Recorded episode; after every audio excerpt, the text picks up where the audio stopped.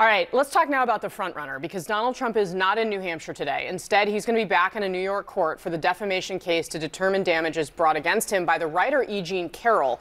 She's expected to testify today. That jury is going to decide just how much Trump will have to pay for doing something that he does consistently attacking a woman in intense personal terms. He has turned those attacks on Nikki Haley in recent days on his Truth Social platform, referring to her by her given first name, Nimrata, although he misspelled it. That's also classic Trump.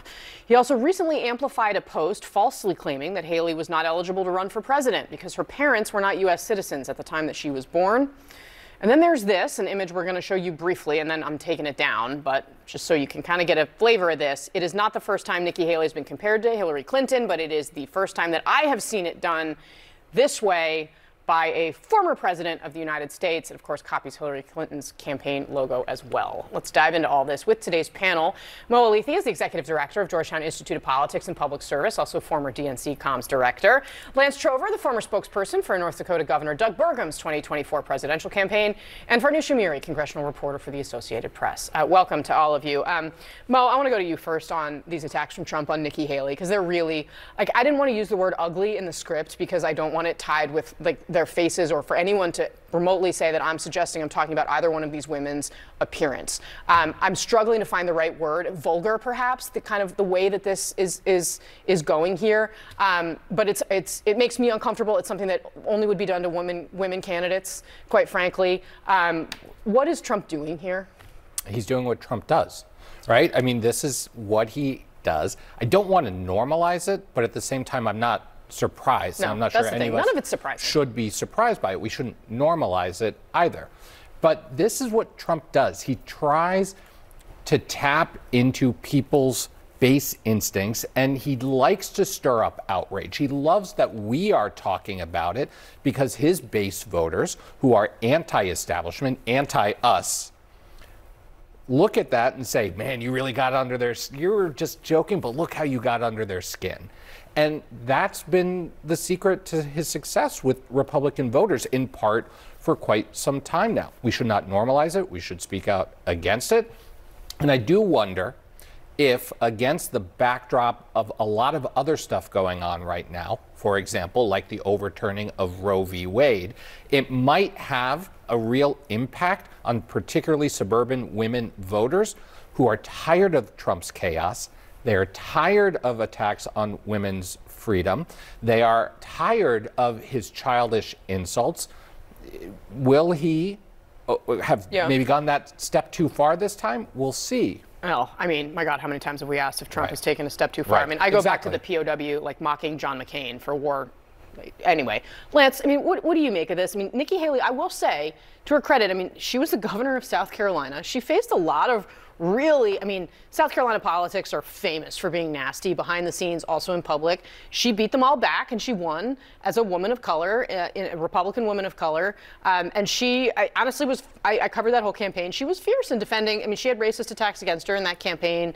Uh, as well. I mean, how do you see her standing up as we? I mean, it's going to be a key test here in six days. How close can she come to Donald Trump? How do you think she stands up to this? Well, let's remember, she's obviously doing pretty well in New Hampshire, or else she wouldn't be taking in attacks from Ron DeSantis and Donald Trump. So let's let's Very just true. start there. When it comes to Donald Trump, you, I mean, you're you're right, Mo. I mean, this is his. When he comes at you, though, he comes at you from 12 different directions, and that that is how he that is how he has worked. Again, we don't want to normal normalize that, but that is what he does, and it's a strategy strategy that has been effective for him from day one, and you're seeing it here today. Farnoosh, let me let me let you weigh in. as the Yeah. other woman at this table. um, I mean, it goes back to this the comment that she makes about this not being a racist country. I mean, the candidates have really tried to focus on specific candidates. Nikki Haley is the only person of color currently running in, the, in this in this primary. Has focused on, I have experienced racism, but this is not a racist country. And Donald Trump using the name that she changed because she knew about the vitriol that me as a woman named Farnoosh also faced. Yeah. I mean, it's it, she's proving he's proving her you know the opposite of her point where there is still racism in this country it's apparent in this race um, and, and at, at this point i mean i don't know what worst thing he could say about her Well, but we are, we are- many many days away Sometimes from- I've said that, and I thought, oh Yes, wow, you know, I'm just, I do not have the, There's the 300 days creativity. away. Uh, yeah. Um, so let's talk a little bit about I, Donald Trump said something uh, on the trail about what his legal problems have meant because we have seen him right campaign basically campaign in the courtroom right and argue to his supporters that the system the justice system is out to get him for political reasons. Um, and he said something that honestly Ron DeSantis has also said uh, as he's tried to explain why things have been hard for him on the campaign trail. Take a look at what Trump had to say if I didn't get indicted all these times and if they didn't unfairly go after, I would have won, but it would have been much closer, I tell you. I don't know if I would have made the trade. I might have just like the position we're in right now. And we're doing very well on that score. So he acknowledges that he because his indictments have made it easier for him in the Republican primary. Do you think that's true? You worked for someone who who lost to him. 100%. I mean, one year ago, Donald Trump was not polling at nearly the level he is today.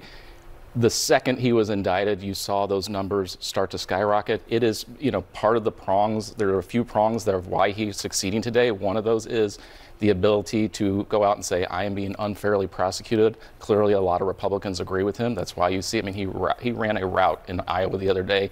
We see new polling out of New Hampshire today that shows him up by 16 points. It is clearly a strategy that's working for him. Mo, how do you think that this ultimately, I mean, it does seem to have and, and, look, argue with me if you think that this Republican race isn't over. But I mean, having been in New Hampshire, where Nikki Haley has like the best shot to take him on anywhere, even there, it seems. I mean, um, all the smart people I've talked to have said this is Trump's going to win. Um, we'll see if that if that bears out. But if Trump's going to be the nominee, I mean, how do you see it playing out in a general election? Is this like a phenomenon that continues, or is it one where independents and swing voters don't react the same way? No, I think it does. Uh, I think it is a little bit different, right? Within the re- context of the Republican primary, Lance would correct me if I'm wrong here, but look, Republicans within the Republican echo chamber that's all they heard, right? Was that Trump was a victim of a two tiered system of justice. And nobody really truly offered a counter argument to that within the Republican echo chamber. In fact, most of his opponents actually stood up and defended him. That's not going to be the case in a general election. And independent voters, and certainly Democrats, are not going to buy into that argument the way Republican primary voters did. What it will do, now the Biden campaign has to be a little careful in how they focus on this because they don't want to give oxygen to that argument that this is a politicized prosecution. But at the same time, it does remind people of the chaos that is Donald Trump. And at a time when people are struggling, at a time when people are looking to move the economy forward, when they're worried about reproductive rights, when they're worried about all these other issues, yeah. Trump will be dominating the headlines around all these legal troubles, and I do think people are going to be exhausted by it. Interesting. So there's one other thing I want to talk about, and it doesn't necessarily tie directly into, well, you'll, you'll see when I show you. Uh, ben Carson, I mean, maybe it does honestly explain a little bit of why uh, Donald Trump is kind of romping through the Republican primary uh, right now, because it seems like this is how a lot of his supporters may think of him. Um, here is Ben Carson. i am just going to, I'm not even going to explain it. Just, just watch it. Well, you know, you, you, you think, and uh, King David, uh, most of those people probably, uh, if they were alive back in those days, would have said, oh, what a horrible guy. You know, the episode with Bathsheba and some of the other right. things that he did. And yet, he was a man after God's own heart. God uses different people for different times. You need somebody with a Manhattan business type of uh, personality to deal with the administrative state when he's not being attacked, he's a wonderful person. Everybody, I think, would love him. For the record, you're comparing him to King David, and and that worked out well. Is another King David, right? I don't know about him, King, uh, but uh, certainly he has some policies that are very worthwhile. So Farnoosh, Neil Cavuto is looking at him like, so really, King David, really? So I mean, I guess it's not Jesus Christ. Um, so, there, so, he could have gone that far. But but like when I talked to people when I was on the ground in Iowa, um, you know, so many of them who are religious, like I, I don't know that there's a reason why Ben Carson's like, yeah, you think about the Bible, think about King David, think about Donald Trump.